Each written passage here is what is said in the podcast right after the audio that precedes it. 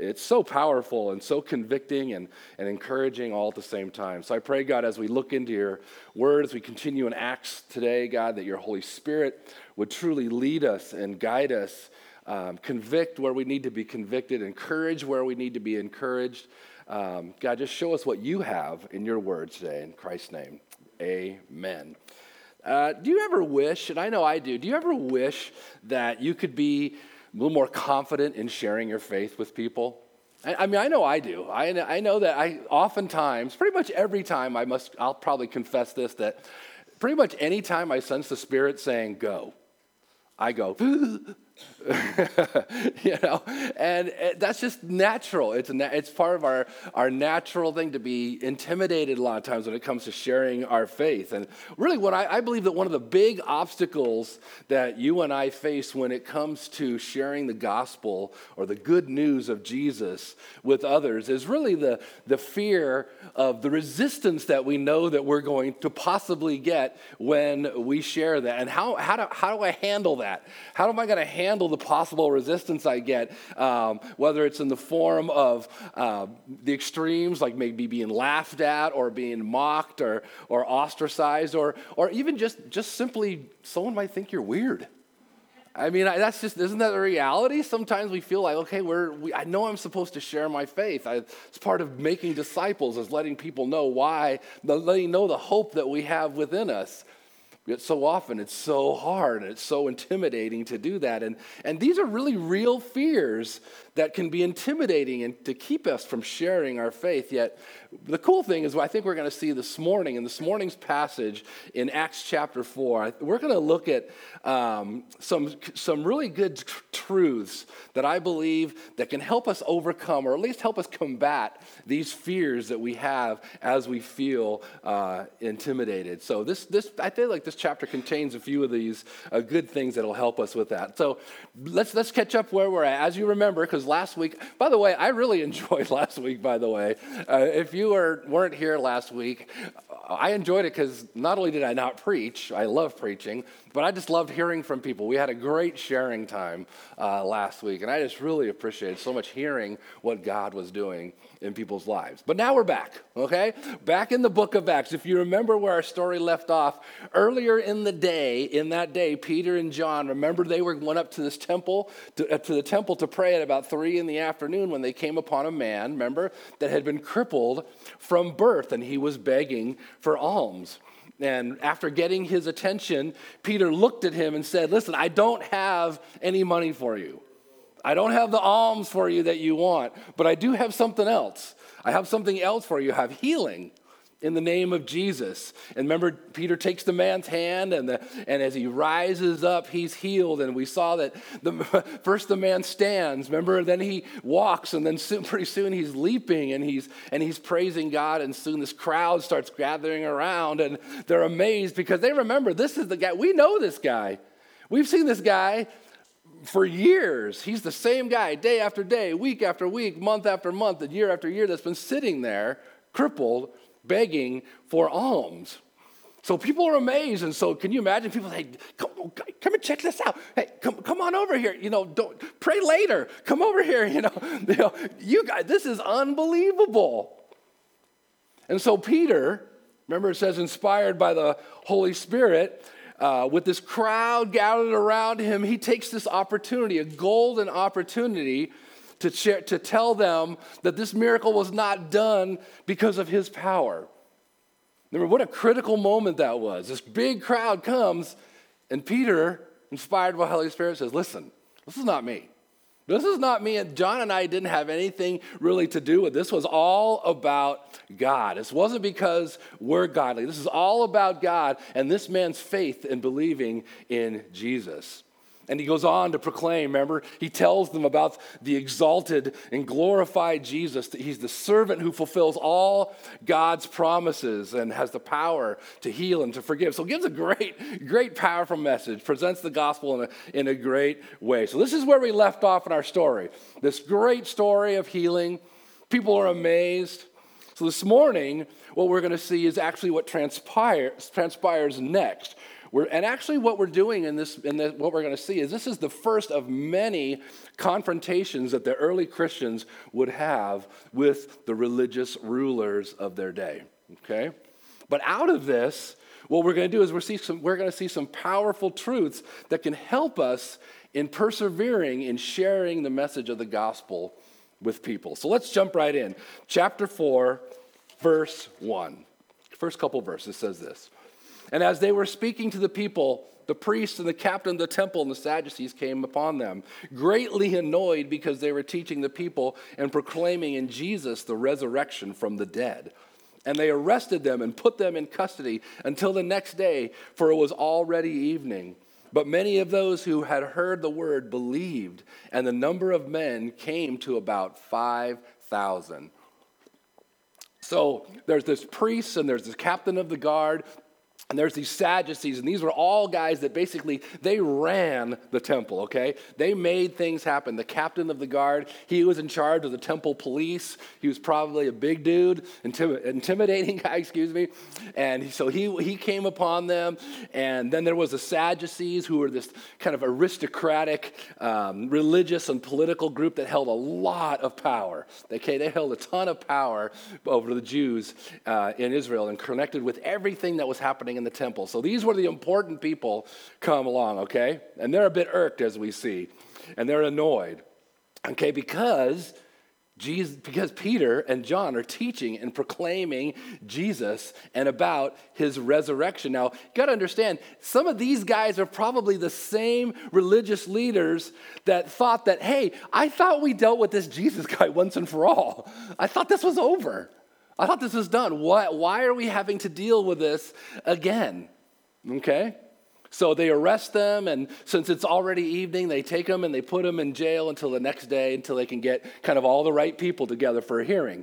So now we probably won't, here's the deal. You and I will probably never be arrested for sharing our faith, right? I can't imagine in America being arrested for sharing, it could happen, but for sharing our faith. But we can, all of us, be made to feel intimidated, as I mentioned earlier. I think we can all get to that. We all get to that place. So number one on your notes there, if you're filling in your thing, the powerful truth, one of the first powerful truth that can help us in persevering in sharing the message of the gospel with people is that we should expect resistance. Expect resistance. Now, not all the time. I'm sure some of you, and myself included, have shared the gospel with people and they've been very receptive and very interested and very curious. But that's not the norm usually. That usually isn't the norm. It should come as no surprise to us that when people respond to the message of the gospel with not only indifference, but at times with maybe even mockery or ridicule or even hostility. I remember when I was a youth pastor, we used to talk to the students all the time about how to be faithful Christians on campus, yet how difficult that was to be because they felt like they were so outnumbered by those that just were going to look down at that. I remember I was a part of a Christian club in high school, back in the 70s, I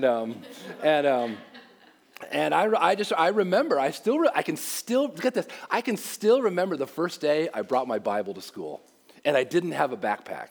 I carried it. I remember the day. I don't remember a lot from my being young. I remember the day though that I brought my Bible and I was carrying it to the Christian club to go to my Christian club. And I remember doing this. I remember, you know that little bookmark thing that hangs out at the bottom that no other book but usually Bibles have? I remember tucking it in because I was thinking, what if someone stops me and says, what do you got there? You know, so that's the kind of thing I think sometimes we can, later on, I got past that, but I remember the first time, though, it was really, really difficult. So I think that's the kind of stuff that we faced and we think we're going to face oftentimes. But remember, because the Apostle Paul tells us, and here's why. The Apostle Paul tells us in 1 Corinthians, he says, "For the word of the cross is folly to those who are perishing, but to us who are being saved is the power of God." We can be all excited and stoked about bringing our Bible, bringing it to school and all that stuff, but the reality is we know, though, that there are people that are going to say, that is foolish. That is so foolish. What? You have your Bible? I can't believe that. That's the kind of, so we got to be aware. Remember, we got to be expect that there will be resistance. Yeah, remember what Jesus said. Remember what Jesus says in Matthew? He said this, blessed are you when others revile you and persecute you and utter all kinds of evil against you falsely in my account. Rejoice and be glad, for your reward is great in heaven, for they who persecuted the prophets who were before you. I still remember another story. I remember after I got through all that with high school, once I got into college, I remember I took a gap year, and then I did junior college. But I remember that year I lived in Redondo, near Redondo Beach, and I remember we'd go down to that. By then I was like, I got to tell people about this. God had done something amazing in my. So we used to go down to the Redondo Beach Pier with our. Remember the tracts, those Jesus tracts and all that stuff? With our pockets stuffed with those things. Scared to death. We'd pray in the parking lot of the church. We'd pray underneath the pier first. We'd pray, and if you had anything new about Redondo Beach Pier, it's a big horseshoe pier. Some of us would start on one end, some other, and we would just go around and just cold turkey, hey, you want to hear about Jesus kind of thing, And I still remember there was not a whole lot of positive response. Occasionally a fisherman who was couldn't go anywhere, that was okay, but there was not a lot of positive response. But I still remember when it was over, I remember we would come back and we'd tell our stories mostly about rejection, and we would be so ridiculously excited. It was weird. And we, get in our cars and blast Petra on the way home, And those of you who've been around old Christian rock, we would be so excited because we had experienced this, what we thought was persecution, but we were held up at gunpoint at one time. That happened to us. Once the guy found out that what we were doing, he said, "Oh, that's cool," put it away and left. But still, I got to tell you, the excitement about knowing the truth about that, we're gonna experience opposition. But the truth is, we should expect it. And we should glory in it. And we should be excited about it. Because we're doing what God wants us to do. And we're doing it in how the Spirit is leading us and guiding us. I need you to hear this. If we are expecting to have everyone agree with us or even expect the message of the gospel that we share to be accepted with open arms, chances are we will not share about Jesus. Because if we think, everybody needs to know, we know everybody needs to know the message, but if we expect it's going to come with open arms, that first time that we get rejected, I'm not going to do that again. So it's okay to expect the rejection. Our role is to simply and humbly share the truth as the Holy Spirit provides opportunities and leave the results to Him. All right, second powerful truth, number two there, truth that we get from this passage that can help us in persevering and sharing the message of the gospel with people is that man ultimately cannot hinder the impact of the gospel message. Notice that even though Peter and John are arrested, even though they're taken into prison, you would think, oh, bummer. The guys with the mouthpiece are going to be put in jail. Look, the message of the gospel is still having a huge impact. We see that the number of those that people believed was now over 5,000, and that's just the men. So it's continuing to grow and grow and grow like crazy. And really, this really goes with kind of what we've been learning in Acts here, that one of the reasons that Peter and John being arrested really couldn't hinder or impact the gospel message is because of all the different levels of contact that we have seen that the believers were having with one another. It wasn't like they're like, oh, our mouthpiece is gone. Our pastor was put in jail. What do we do? It wasn't that way at all. Because remember, not only had they been exposing themselves to the teaching of the word, remember they were gathering in fellowship in people's homes, and they were meeting one another's needs. They were taking care of it. They were involved in one another's lives. One commentator I read this week says the depth of devotion to community was key to the early church's vitality. So it wasn't about a mouthpiece got taken out or a big dog got taken out of the picture. Actually, the big dog got taken out of the picture and the church grew. Isn't that amazing? That's how God works, okay? And this tells us that even our personal witness to others is more powerful and effective when we're participating in community with one another, because it flows out of that. It comes, our encouragement and excitement about doing that flows from that. So look what happens the next day. Look at verse 5. We'll read a big chunk here, in starting with verse 5. He says, on the next day, their rulers and elders and scribes gathered together in Jerusalem with Annas, the high priest, and Caiaphas, and John, and Alexander, and all who were of the high priestly family. And when they had set them in the midst, they inquired, by what power or what name did you do this? Then Peter, filled with the Holy Spirit, said to them, rulers of the people and elders, if we are being examined today concerning a good deed done to a crippled man, by what means this man has been healed, let it be known to all of you and to all the people of Israel that by the name of Jesus Christ of Nazareth, whom you crucified, whom God raised from the dead, by him this man is standing before you well. This Jesus is the stone that was rejected by you, the builders, which has become the cornerstone. And there is salvation in no one else, for there is no other name under heaven given among men by which we must be saved. He's rocking it, isn't he? Peter. So the next day, what we see is this whole mix of really the prominent religious leaders in Jerusalem, and they gather to question John and Peter. And once again, it's the same, probably some of these same leaders that were actually responsible for Jesus' death.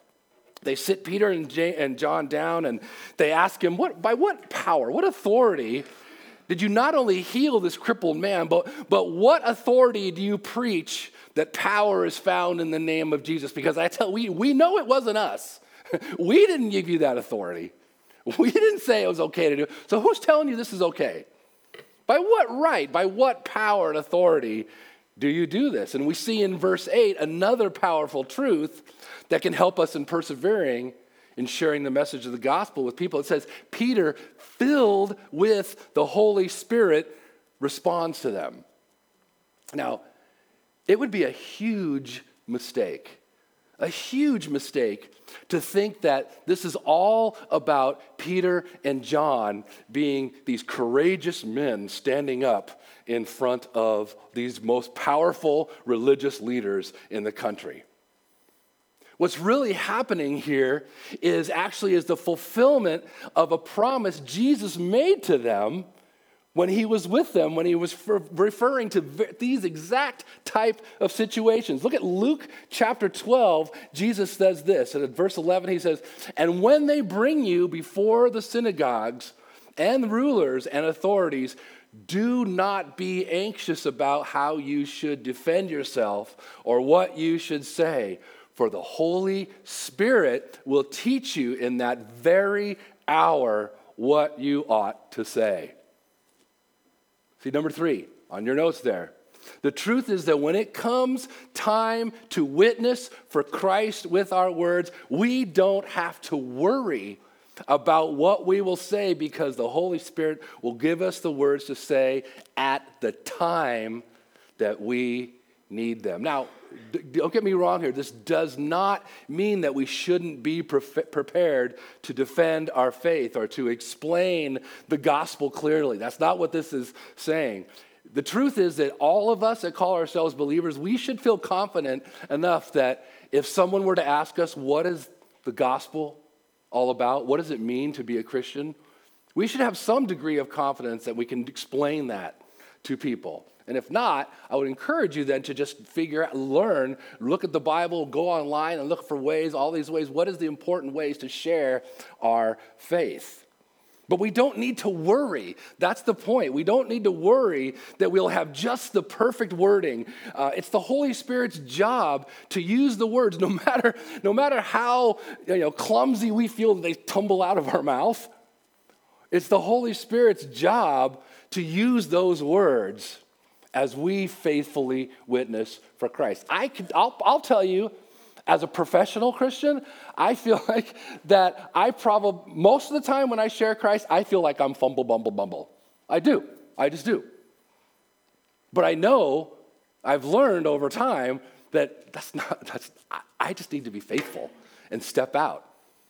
Because if I waited until I knew I had all the right answers, I wouldn't share, or I'd probably share totally in the flesh and not allowing the Holy Spirit to take control. So we don't have to worry. Now, here's a cool thing. Peter actually uses the question that he is asked concerning, okay, hey, what power, what authority do you do what you're doing? He uses it as an opportunity to declare or to proclaim Jesus to the most powerful people in the nation. Do you see how incredible this is? Peter has been given the opportunity to share the gospel in front of the most powerful people in the country because he got arrested. See, so often we think that, oh, this needs to happen for, if we get the right people elected, if we get all the things happen, if we get all the right things in place, then this country's going to turn around. These guys went to jail for their faith, and they got to share the gospel to the most powerful people in the country because they were being persecuted for that. What a great opportunity. And we could probably share many stories of people that we've read about and heard about that have had that happen to them. And he starts by giving them a little jab by asking, if they are being held for doing a good deed, if we're being held for doing this good deed in healing a crippled man, then it's super important that you understand who's responsible for this. Okay, if that's why we're being held for what happened to this guy, let me tell you, this is why. This is what happened. He tells them that the power and authority to heal this man comes from the power from the same man, the name of the very man that they are responsible for executing. That had to go over really well. Really well.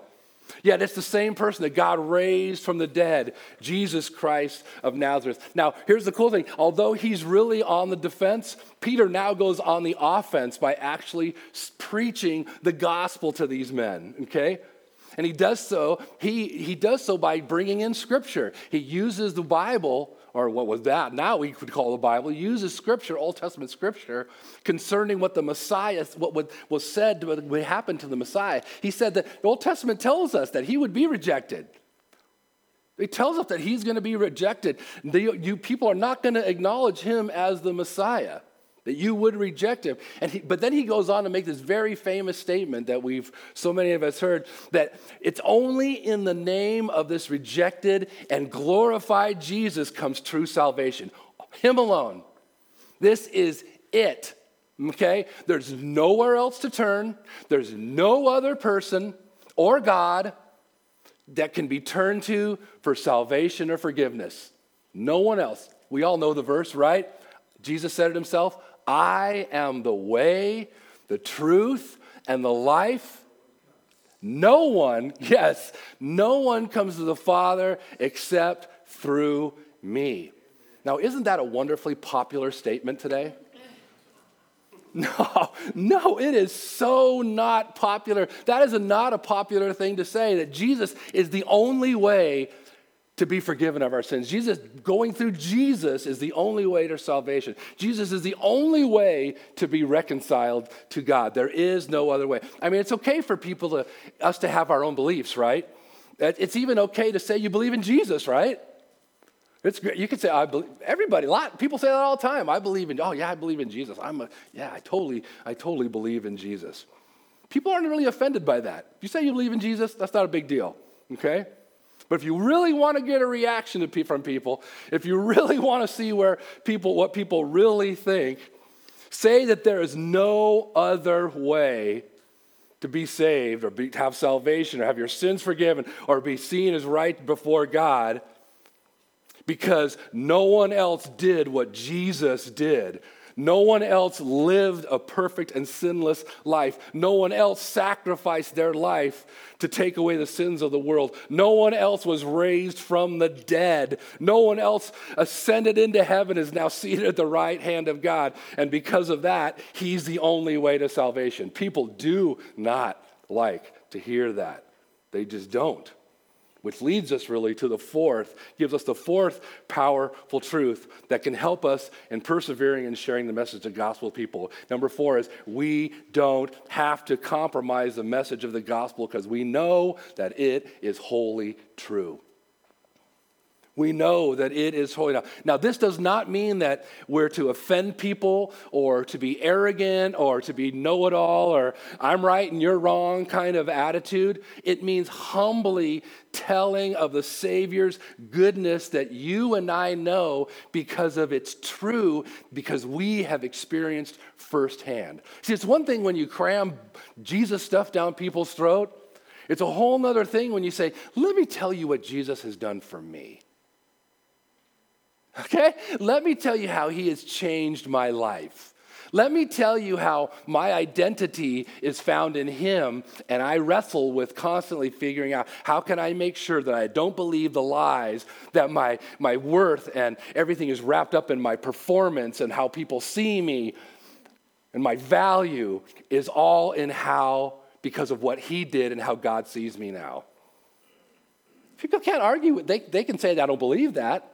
But that's the most powerful message that we have, is to not compromise because we know what's true in our life and we share what's going on in our life. People are much more receptive to that.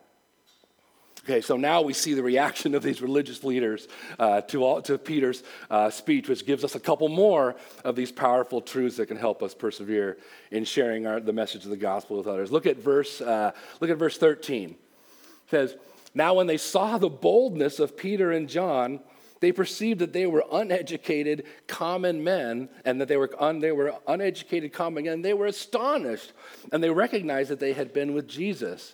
But seeing the man who was healed standing beside them, they had nothing to say in opposition. But when they had commanded them to leave the council, they conferred with one another, saying, what shall we do with these men? For that a notable sign has been performed through them is evident to all the inhabitants of Jerusalem. We can't deny it. But in order that it may not spread no further among the people, let us warn them to speak no more to anyone in this name. So they call them and charge them not to speak or teach at all in the name of Jesus. So I love that. I love that these guys somehow, first of all, they take notice that, oh my gosh, their boldness is incredible.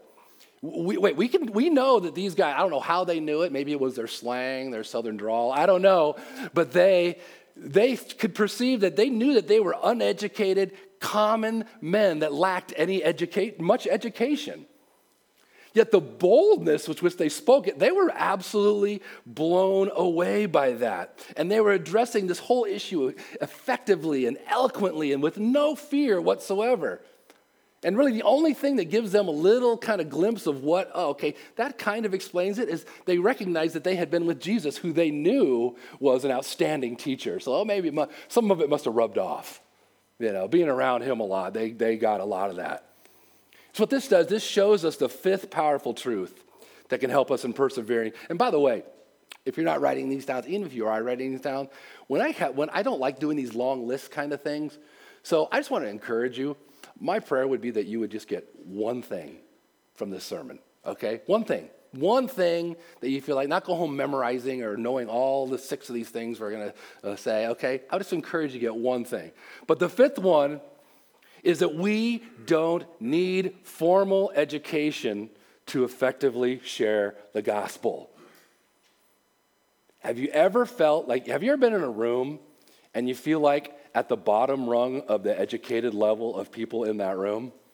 I've been there many times. I'll be in a room full of Silicon Valley folks or whatever and people like that, and I just go, wow, I better not open my mouth. If I open my mouth, it better be good. You know, it better be good what I have to say here. And what we're seeing here is, with the example of Peter and John, is we don't have to be thinking that way. We don't have to worry that I'm in a room with a bunch of PhDs and I'm in a room with all these people. And these people are really sharp. I better watch my mouth when it comes to Jesus, because you know what? They're gonna nail me. We see here these uneducated fishermen standing up to the most powerful, way more educated than they are, people with boldness, sharing the gospel. We don't need a formal education or to be skilled to share the gospel. What you and I need is a real and intimate fellowship relationship with Jesus. That's what we need. I think one of the problems with the church in America is we're so into getting full of head knowledge and so into getting understanding and, okay, know what that means. I know how to, where I stand on that issue and all that stuff, and that's all good, but we forego the intimacy with Jesus. We forego spending that time on a regular basis in his word, knowing that that's how we're going to be fed, even though life seems to still be going okay. But the reality is we're missing out on so much. We're missing out on all the things that comes with being intimate with Jesus. And this is the malady, and I think this is the danger for those, especially of us that have been in church, have been Christian for decades and decades. I know a lot. I know a lot. But are we intimate?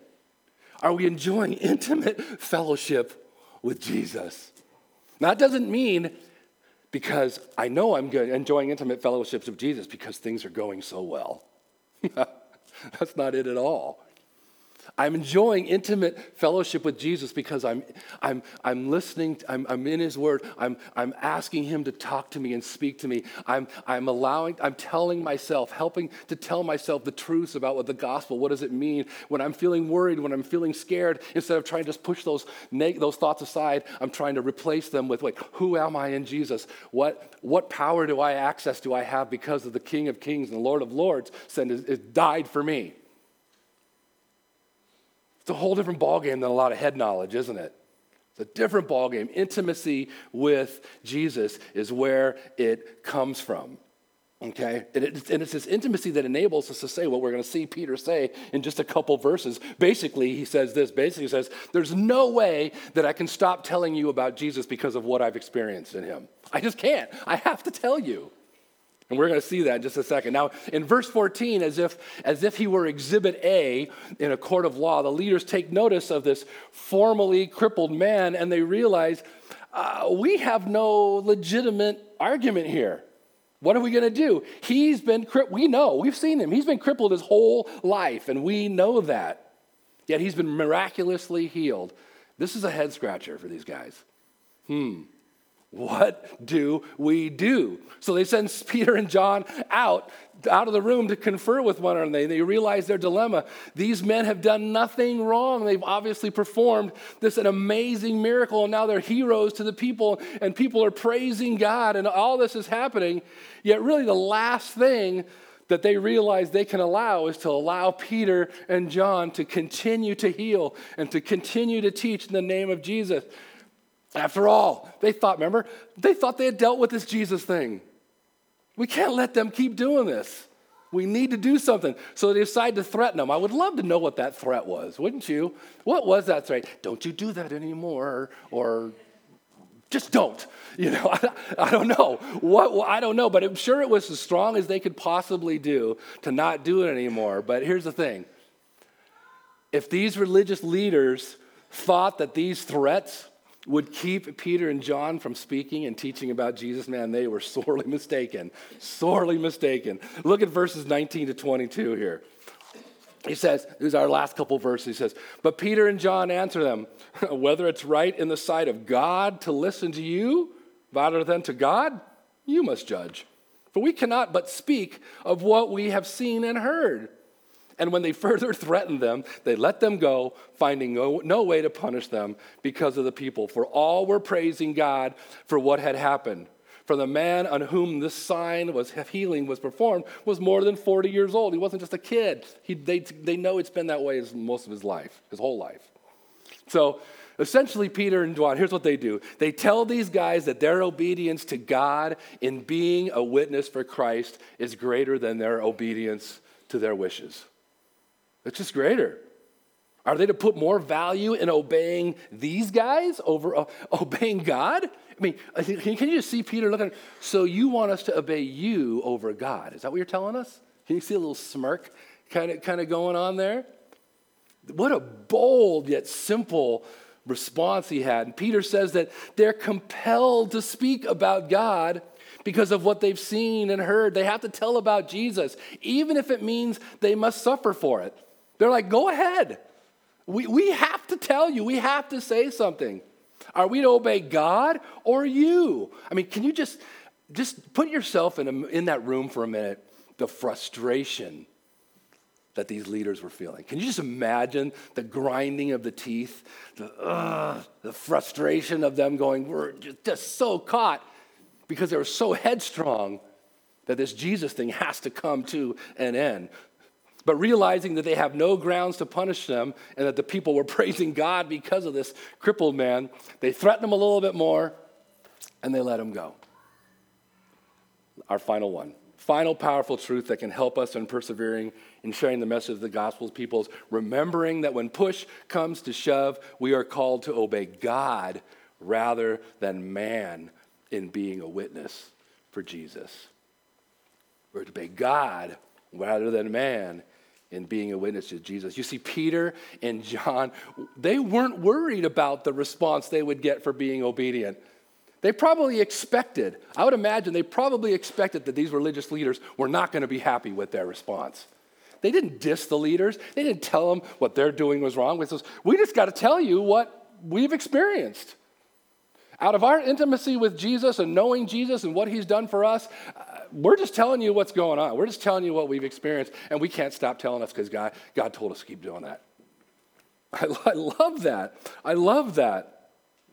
They were more caught up in the reality. This is the cool thing.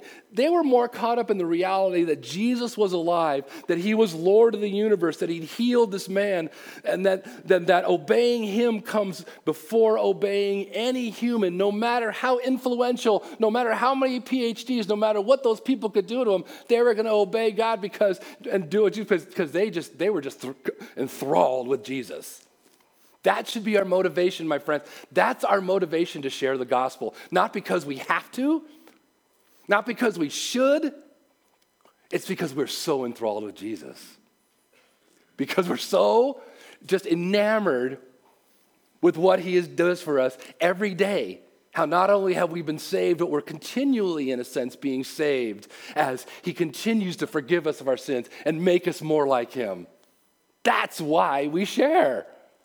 That's the motivation, because if that's the motivation, we're going to do it in love. We're going to do it with humility. We're going to do it knowing where this person's at, asking them questions so that we can speak into their life, not just to disseminate the information that I was told, and here, read this tract, like I did when I was 19. That's where they are at. They've experienced the love and power found in Jesus. And really what they've done is made it their single-minded focus and resolute determination to be witnesses for Jesus no matter the cost, no matter what. Remember, it's not because they were so amazing. It's because they just had to tell what Jesus has been doing. And the Spirit of God led them in that. We don't have to worry that people will agree with us. We don't. It's not our job to convince people of the truths of the gospel. It's simply our job to be a witness for Jesus. And the last thing on your notes, and we'll end right this. What I believe that really what this passage is telling us today is despite receiving resistance to proclaiming the gospel, we can still be confident our efforts will bear fruit. We can be confident that our efforts will be over, not because, oh, good, I said just what needed to be said. We can be confident because it's the Holy Spirit's job. We just need to be obedient to do what he asked us to do. May we be like Peter and John, so overcome by our experience of intimacy and fellowship with Jesus that we're willing to do whatever as individuals, as a church, whatever it is, to allow the Spirit of God to lead us and embolden us to be witnesses for Jesus. Broken vessels, messed up, that are being loved and made more into the image of Christ. Let's pray. Father God, thank you again for your word and how it truly does encourage us and how it strengthens us as well. And I pray for all of us, God, as we now move into a time of communion, Father God, as we want to remember what you did by sending your Son for us to die, to pay for all of our sin, to allow us to be seen as righteous before our Heavenly Father. and to continue to move forward in this life as we become more and more intimate with Him, growing, shaving off those rough edges. Thank you, God, that you do these things in our lives, God. I pray that you would help all of us, each of us in this room, to fall deeper in love with Jesus. Help us to help each other to do that. That's our desire.